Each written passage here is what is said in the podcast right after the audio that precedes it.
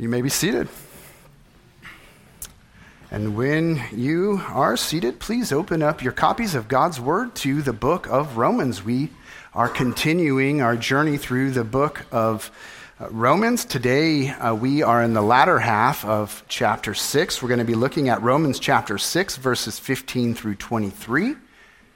What we'll do is we will read um, the entire chapter. So we're going to start at verse 1 of Romans chapter 6.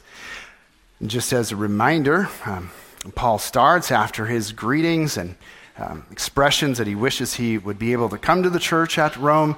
Um, he says that um, the gospel is um, the power of God. And then he indicts all of us. He says that every single person born after Adam is in desperate need of the gospel. And then he says what the gospel is it's not our works, it's not our merits, it's not our efforts, it has everything to do with Christ. The one who was sent to keep the law perfectly and then go to the cross and do that great exchange where your sin those of those that believe God, their sin is transferred to him, and his righteousness, his earned law keeping, is transferred to them so that they stand before God um, in the righteousness of Christ. And Paul says salvation's always been this way. It's always been by faith. And he points back to Abraham and then he turns in chapter 6 and says, What does this mean for us as believers, those who were once dead but that have been brought to life and believe? You're united to Christ. How ought we to live? That's where we find ourselves today. Romans chapter 6, beginning at verse 1. This is God's holy and inspired word. What shall we say then? Are we to continue in sin that grace may abound? By no means. How can we who died to sin still live in it? Do you not know that all of us who have been baptized into Christ Jesus were baptized into his death? We were buried, therefore, with him by baptism into death, in order that just as Christ was raised from the dead by the glory of the Father, we too might walk in newness of life. For if we have been united with him in a death like his, we shall certainly be united with him in a resurrection like his. We know that our old self was crucified with him in order that the body of sin might be brought to nothing, so that we would no longer be enslaved to sin. For one who has died has been set free from sin. Now, if we have died with Christ, we believe that we will also live with him. We know that Christ, being raised from the dead, will never die again. Death no longer has dominion over him. For the death he died, he died to sin once for all. But the life he lives, he lives to God. So you also must consider yourselves dead to sin and alive to God in Christ Jesus. Let not sin therefore reign in your mortal body to make you obey its passions. Do not present your members to sin as instruments for unrighteousness, but present yourselves to God as those who have been brought from death to life, and your members to God as instruments for righteousness. For sin will have no dominion over you, since you are not under law, but under grace. What then? Are we to sin because we are not under law but under grace? By no means.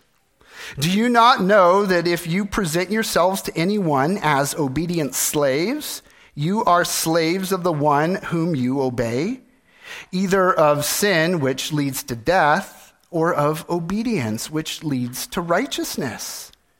But thanks be to God that you, who were once slaves to sin, have become obedient from the heart to the standard of teaching to which you were committed. And having been set free from sin, have become slaves of righteousness. I'm speaking in human terms because of your natural limitations. For just as you once presented your members as slaves to impurity and to lawlessness, leading to more lawlessness, so now present your members as slaves to righteousness, leading to sanctification. For when you were slaves of sin, you were free in regard to righteousness. But what fruit were you getting at that time from the things of which you are now ashamed? For the end of those things is death. But now that you have been set free from sin and have become slaves of God, the fruit you get leads to sanctification and its end, eternal life. For the wages of sin is death but the free gift of God is eternal life in Christ Jesus our Lord. Let's pray. Lord, your word is powerful and it speaks of great things. And Lord, we see that inspired by your spirit, you have chosen to use word pictures, metaphors all over this text. Lord, we pray that as we think about this text, as we meditate on what you have done for us, that you would help us. Lord, we know that you will speak. Will you give ears to hear? Lord, we beg to that end. Would you speak to us? Would you tell each one what you would have them to hear? Lord, we pray that you would move in such a way even for your own glory's sake. We'd ask these things in Jesus' name. Amen.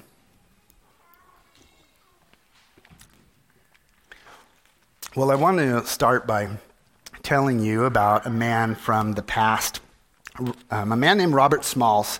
Uh, Robert Smalls was a remarkable man who was born into slavery in Beaufort, South Carolina in 1839. And in his teen years, he was sent to Charleston to be hired out as a laborer. And eventually, he found his way to the docks.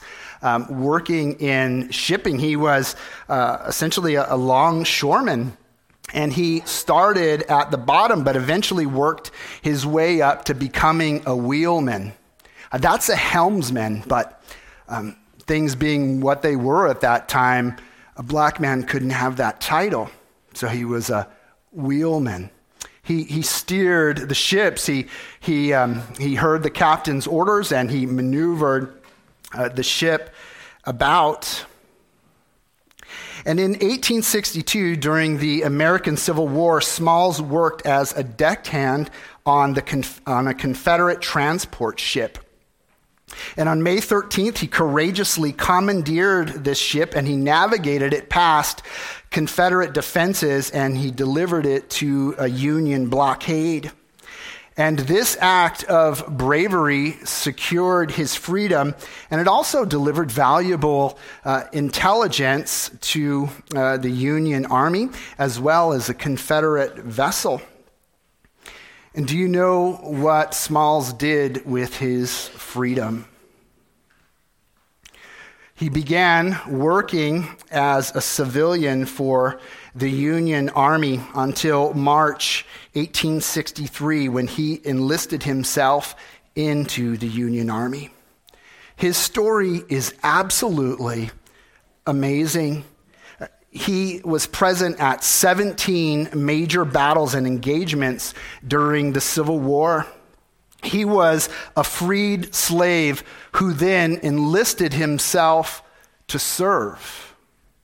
And we see something similar in our text. Paul uses the metaphor of slavery to describe how a Christian has been set free from sin.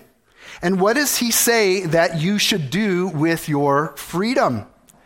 he says that we should offer ourselves as what? Slaves. Slaves of righteousness. You could see that at the end of verse 19. So as we look at this text, this text, we're going to ask uh, why should Christians offer themselves as slaves to righteousness? Why should they embrace a life of righteousness? And we're going to start answering those questions with our first heading the divine deliverance. The divine deliverance. In the preceding chapters, Paul has been discussing the theme of salvation and the transformative power of God's grace. And as chapter 6 opens, Paul says that Christians have died to sin and that they have been united to Christ in both his death and his resurrection. Believers have been declared righteous and they, and they have been united to the Holy One, the risen Christ who has all power and authority and has called them into a relationship with himself. You see, Jesus is very much alive. And in verse 14, Paul wraps up his argument declaring, Sin will have no dominion over you because you're not under law, but under grace. However, he anticipates that some people might misinterpret his statement. They might reason, if we're under grace and free from sin's penalty, then what does a little sin matter? Consider how Paul addresses this head on in verse 15. He asks, What then? Are we to sin because we're not under law but under grace? And how does he answer? By no means. Absolutely not.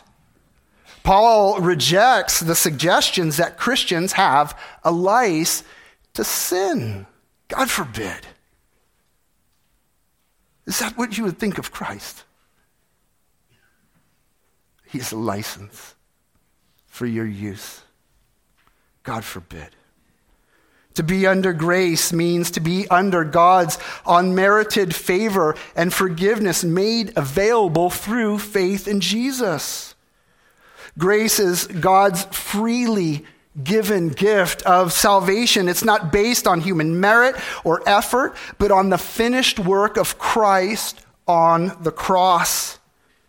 When someone is under grace, they have received God's pardon for their sins and are now in a right relationship with Him, justified by faith. Paul's point is that Christians have been set free from condemnation under the law and are now living under the grace of God. This freedom doesn't give a license to sin. No. No, the grace of God empowers believers to live a righteous and transformed life through the indwelling presence of the Holy Spirit. They're no longer slaves to sin. That's right, the Christian worldview is a supernatural worldview. God, the Holy Spirit, indwells the believer. It's a supernatural birth. Now, understanding the cultural context of Rome at this time is crucial. In the first century, one third of the population of Rome were slaves and many of the free men were once slaves. Every member of the church in Rome knew and felt the impact of Paul's words. In verse 16, Paul employs the metaphor of slavery to illustrate obedience and loyalty to a master. They would have known this. They knew what it was like to be a slave to have a master and what was expected. He writes, Do you not know that if you present yourselves to anyone as obedient slaves, you are slaves of the one whom you obey? Either of sin, which leads to death, or of obedience, which leads to righteousness? Paul's emphasizing the importance of living a life of righteousness and holiness after becoming a Christian. He introduces the metaphor of slavery to emphasize that everyone serves someone or something. And the things we serve are often revealed by our priorities. They show the things that we love from the heart. Some are enslaved to their work, their jobs consume their allegiance. Their days are spent in slavish obedience. Others are enslaved to possessions. Every thought is devoted to acquiring or maintaining things. The ill tempered serve their tempers, the sensual serve their bodies. We obey the things that enslave us. All humanity serves under one of two slaveries. That's what this text says either sin, which leads to death, or obedience, which leads to righteousness. At the core of this metaphor is the contrast between two masters sin and righteousness. Before coming to faith in Christ, believers were slaves to sin, bound by its power and its control, and unable to escape its grasp. However, through faith in Christ, we've been set free from the dominion of sin and have become slaves to righteousness. Consider verses 17 and 18. But thanks be to God that you who were once slaves of sin have become obedient from the heart to the standard of teaching to which you were committed. And having been set free from sin, have become slaves of righteousness. Notice that believers were slaves of sin, but they were set free from sin. He's referring to the conversion of their very nature. Believers experience regeneration. Now, that's a big word, right? What does that mean? They're brought to life. Regeneration is they're given life. They were dead, but they were given life. They're supernaturally born from above by the Holy Spirit. Jesus talked about that in John chapter 3. He said, You must, you must be born again.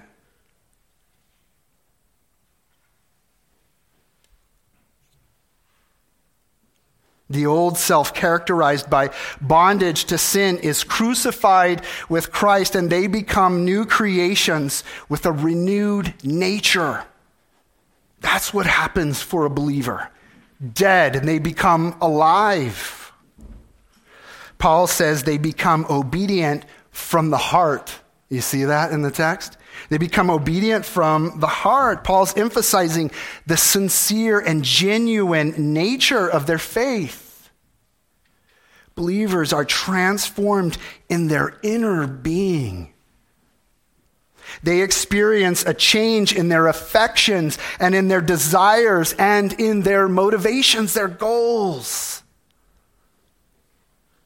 It's not merely outward compliance to rules and regulations, it's a matter of the heart. But a heartfelt response. It, that's what it is. It's a heartfelt response to God's grace and love. They're committed to the standard of teaching that they have heard from Jesus and his apostles. You see, they've embraced the gospel. Paul says that they become slaves of righteousness. In simple terms, he means that believers, after having been freed from sin, from the power of sin, willingly submit themselves to living a life that aligns with God's revealed will. They choose to follow and obey God. They choose to follow and obey Him, desiring what is right and pleasing to God instead of being controlled by sin. You see, they're allegiance is renewed. That's our second heading the renewed allegiance. The renewed allegiance.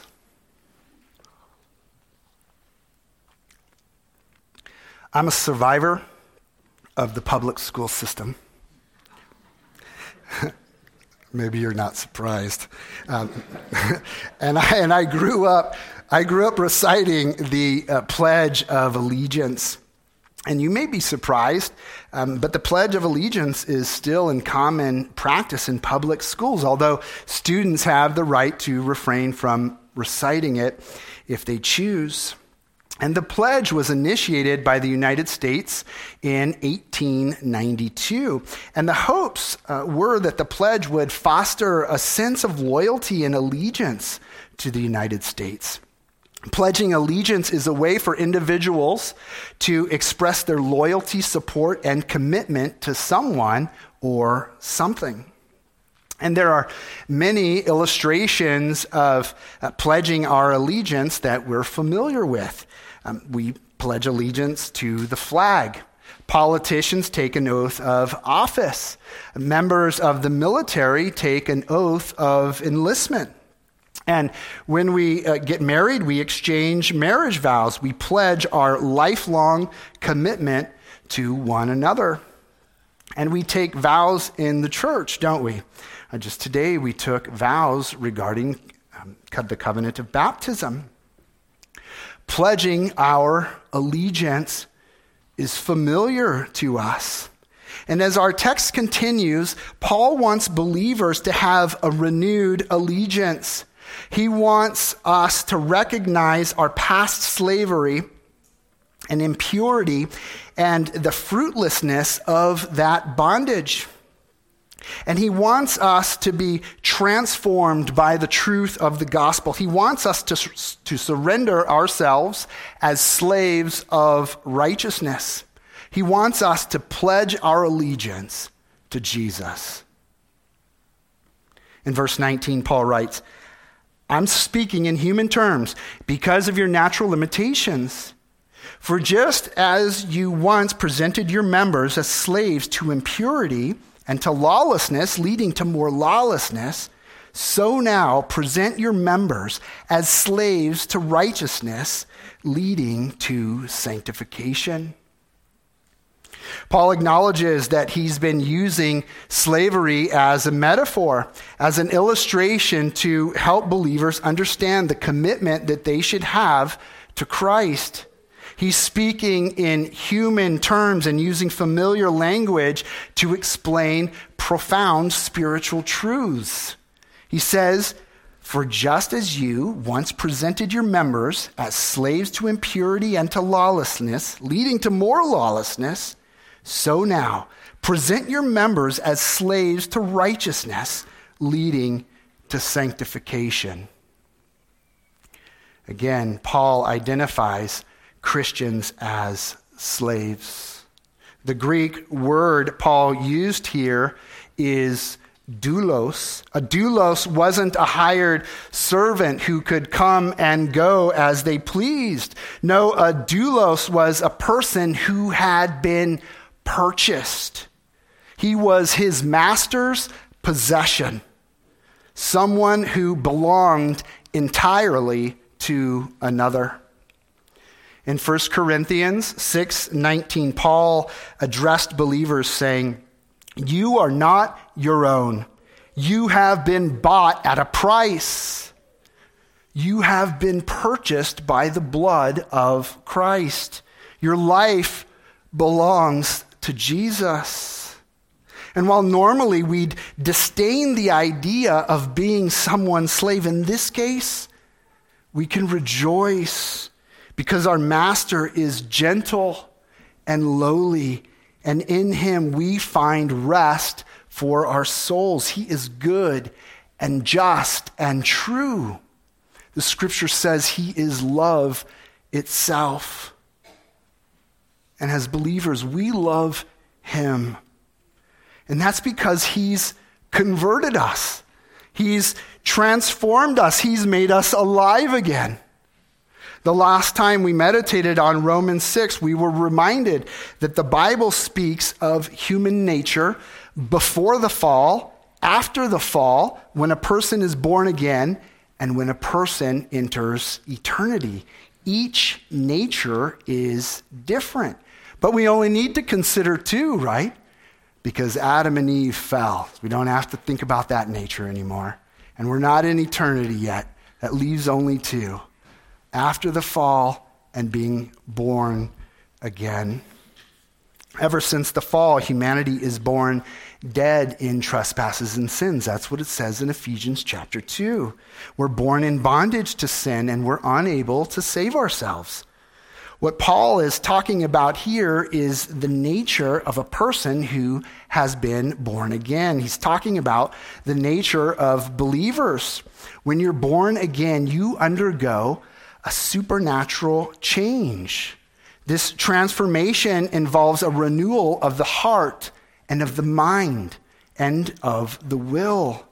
When the Holy Spirit revives people, he gives them spiritual life, a new nature.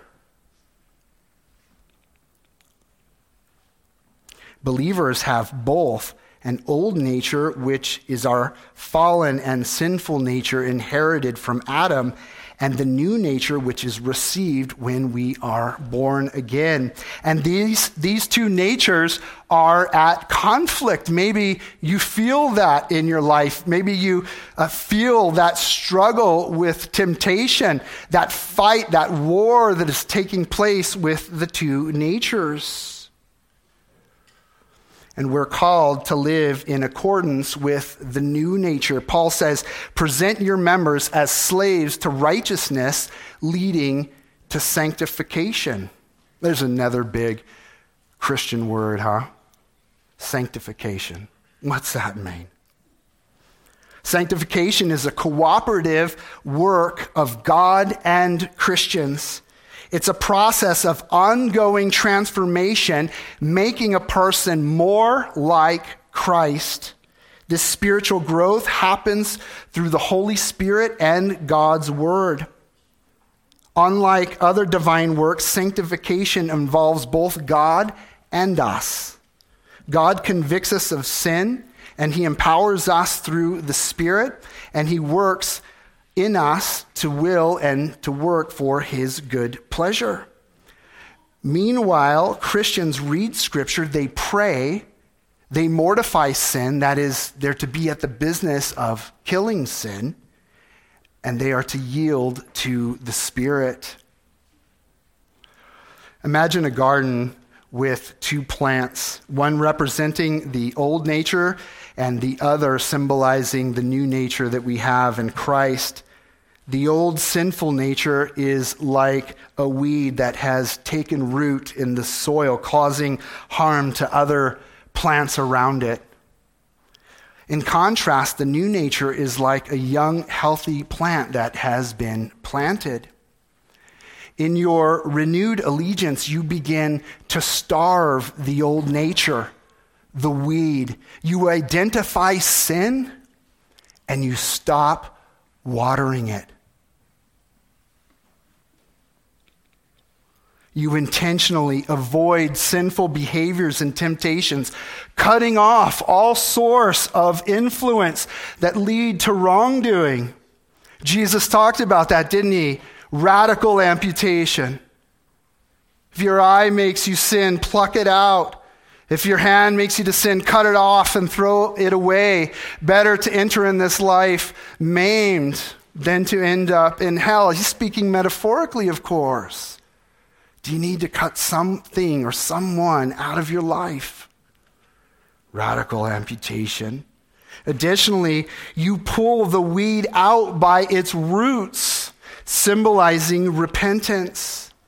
You acknowledge and confess your sins, seeking God's forgiveness and turning away from your old sinful ways. And you feed the new nature, the healthy plant. You water and nourish it daily through prayer and reading the Bible, by coming to church and sitting under the preached word, by taking part in the sacraments this feeds your new nature.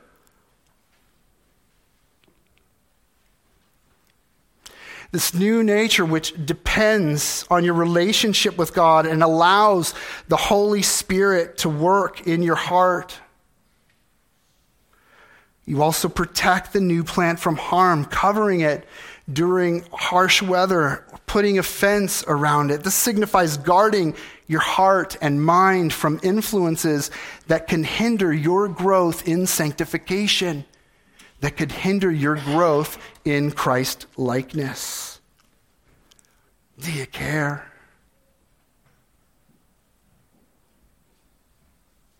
Christ says, Follow me.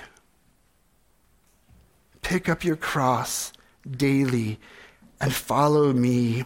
As time goes on, with consistent effort and care, the new plant, the new nature grows stronger and healthier, while the weed, the old sinful nature, withers and dies away. The garden represents the believer's life and the process of starving out the old nature and feeding the new nature. This is the journey of sanctification. And all of this results in a glorious outcome. That's our third heading the glorious outcome. The glorious outcome. Sometimes in life, it's helpful uh, to see the outcome of various paths so that we know which way we should move forward. And that's one of the reasons that we study history. We study history so that we can uh, learn from what has been done and we can make better decisions. We study the past to avoid undesirable outcomes in the future. Well, as Paul concludes this passage, he shows the end results of two paths. In verse 20 and 21, he writes, for when you were slaves to sin, you were freed in regard to righteousness. But what fruit were you getting at that time from the things of which you are now ashamed? For the end of those things is death. Paul reflects on the pre Christian days. He says they were free in regard to righteousness. When you live under the dominion of sin, you don't feel any obligation or desire to pursue righteousness. You don't feel bound by any requirements of righteousness. Rather, sin holds sway over your life. You aren't concerned with living in accordance with God's standards of holiness. Your life isn't characterized by a pursuit of righteousness or the obedience that God commands. And you don't really feel like you need the gospel. You don't need religion. And Paul talks about the fruit of sin. He uses another metaphor here. He speaks of fruit. He's getting at the idea that our actions and choices have consequences, and the path we choose will determine the ultimate outcome of our lives. Just as fruit is the visible result of what a tree is, our actions and behavior reveal the nature of our hearts and the direction we are heading in in life. And Paul says that a life that bears the fruit of sin leads to shame and ultimately death. But when you're born again, you see things differently.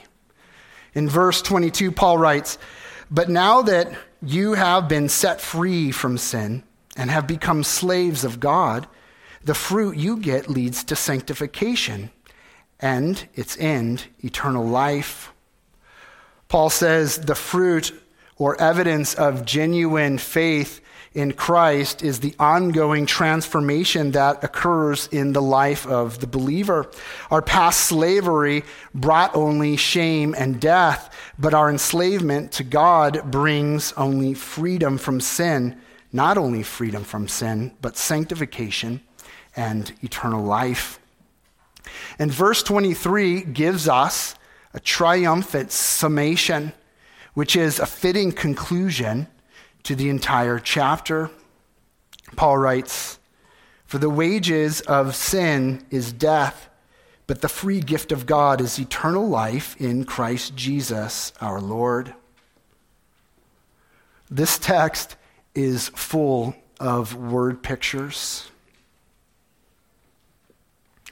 Now, instead of fruit, Paul speaks of wages.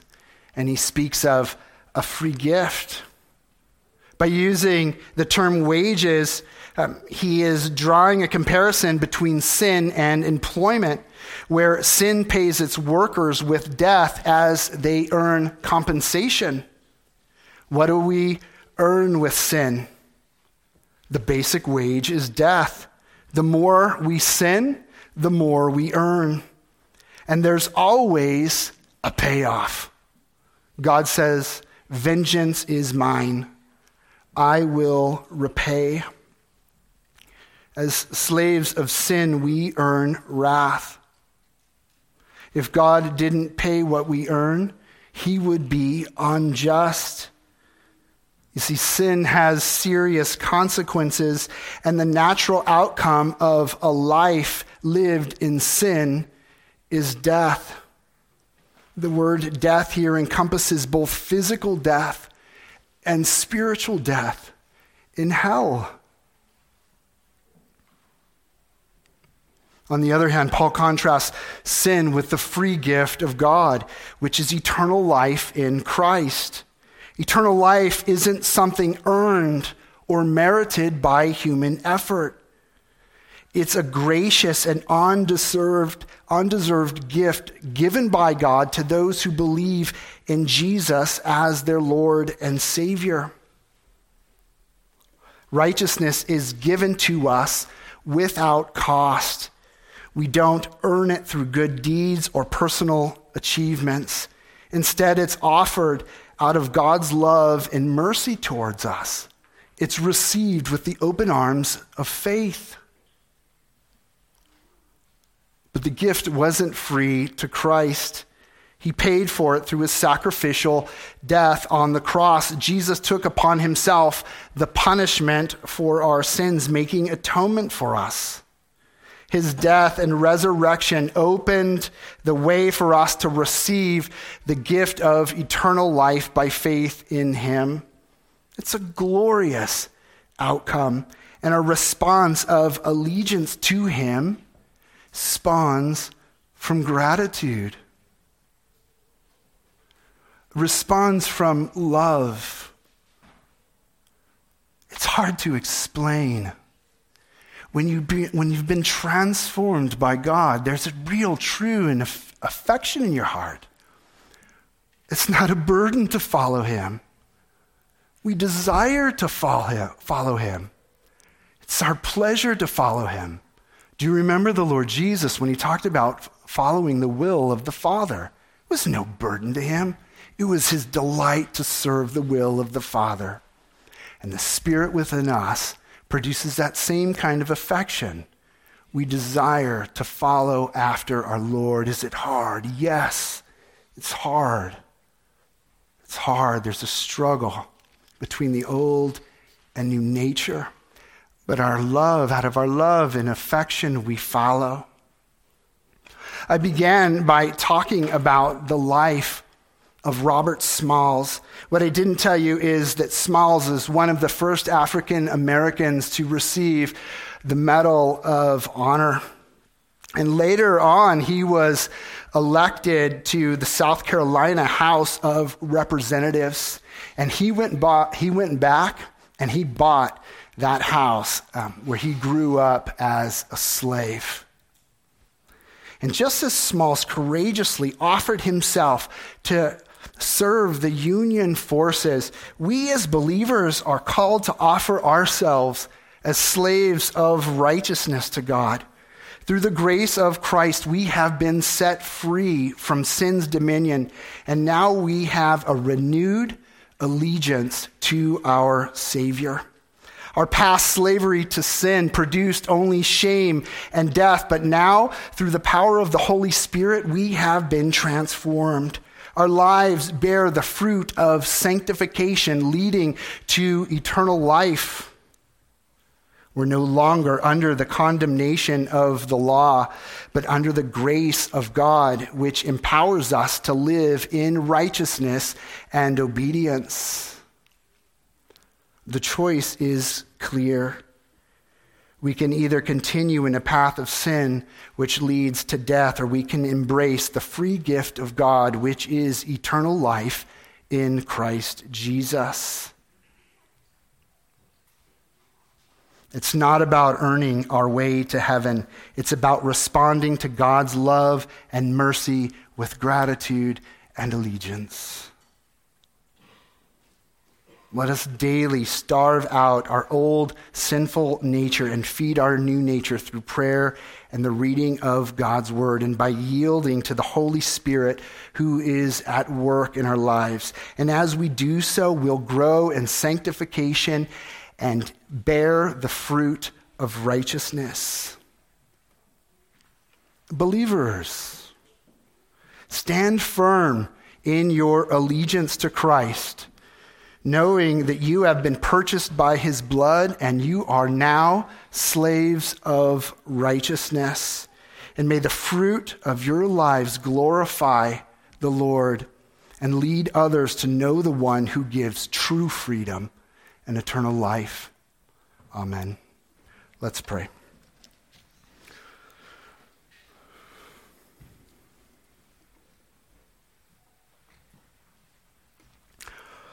Lord, we do want to begin by confessing to you that we are sinners. That's no news to you. Um, in fact, Lord, you are the one that told us, though we perceive it. Lord, we would ask that you would forgive us. And Lord, we, as those who have been set free, would give you thanks we would dance for joy, O Lord, because you have set us free and put life into our hearts and a love for you. Lord, we pray for anyone who is unsaved, but questions are rolling through their minds. Lord, you are the only one who can jailbreak someone. You are the only one who can raise the dead. You're the only one with that kind of power. Lord, we'd ask that you would make any of those who are dead among us alive, and that you would implant in them a love for yourself, that you would renew their heart, their minds, and their wills. Lord, for any of us that are struggling, oh Lord, give them the power to con- discontinue watering sin. Uh, Lord, sometimes when we garden, um, and we haven't done it in so long, weeds overtake the garden. Oh Lord, if there are those that need help pulling weeds and they need help with the garden, give them the power to reach out to those around them. Oh Lord, help us to pull the weeds of sin out of our life. Lord, give us power and strength. Help us, give us a desire uh, to feed our new natures, that they become strong, that we would be sanctified unto your glory. Lord, we'd ask all these things in Jesus' name. Amen.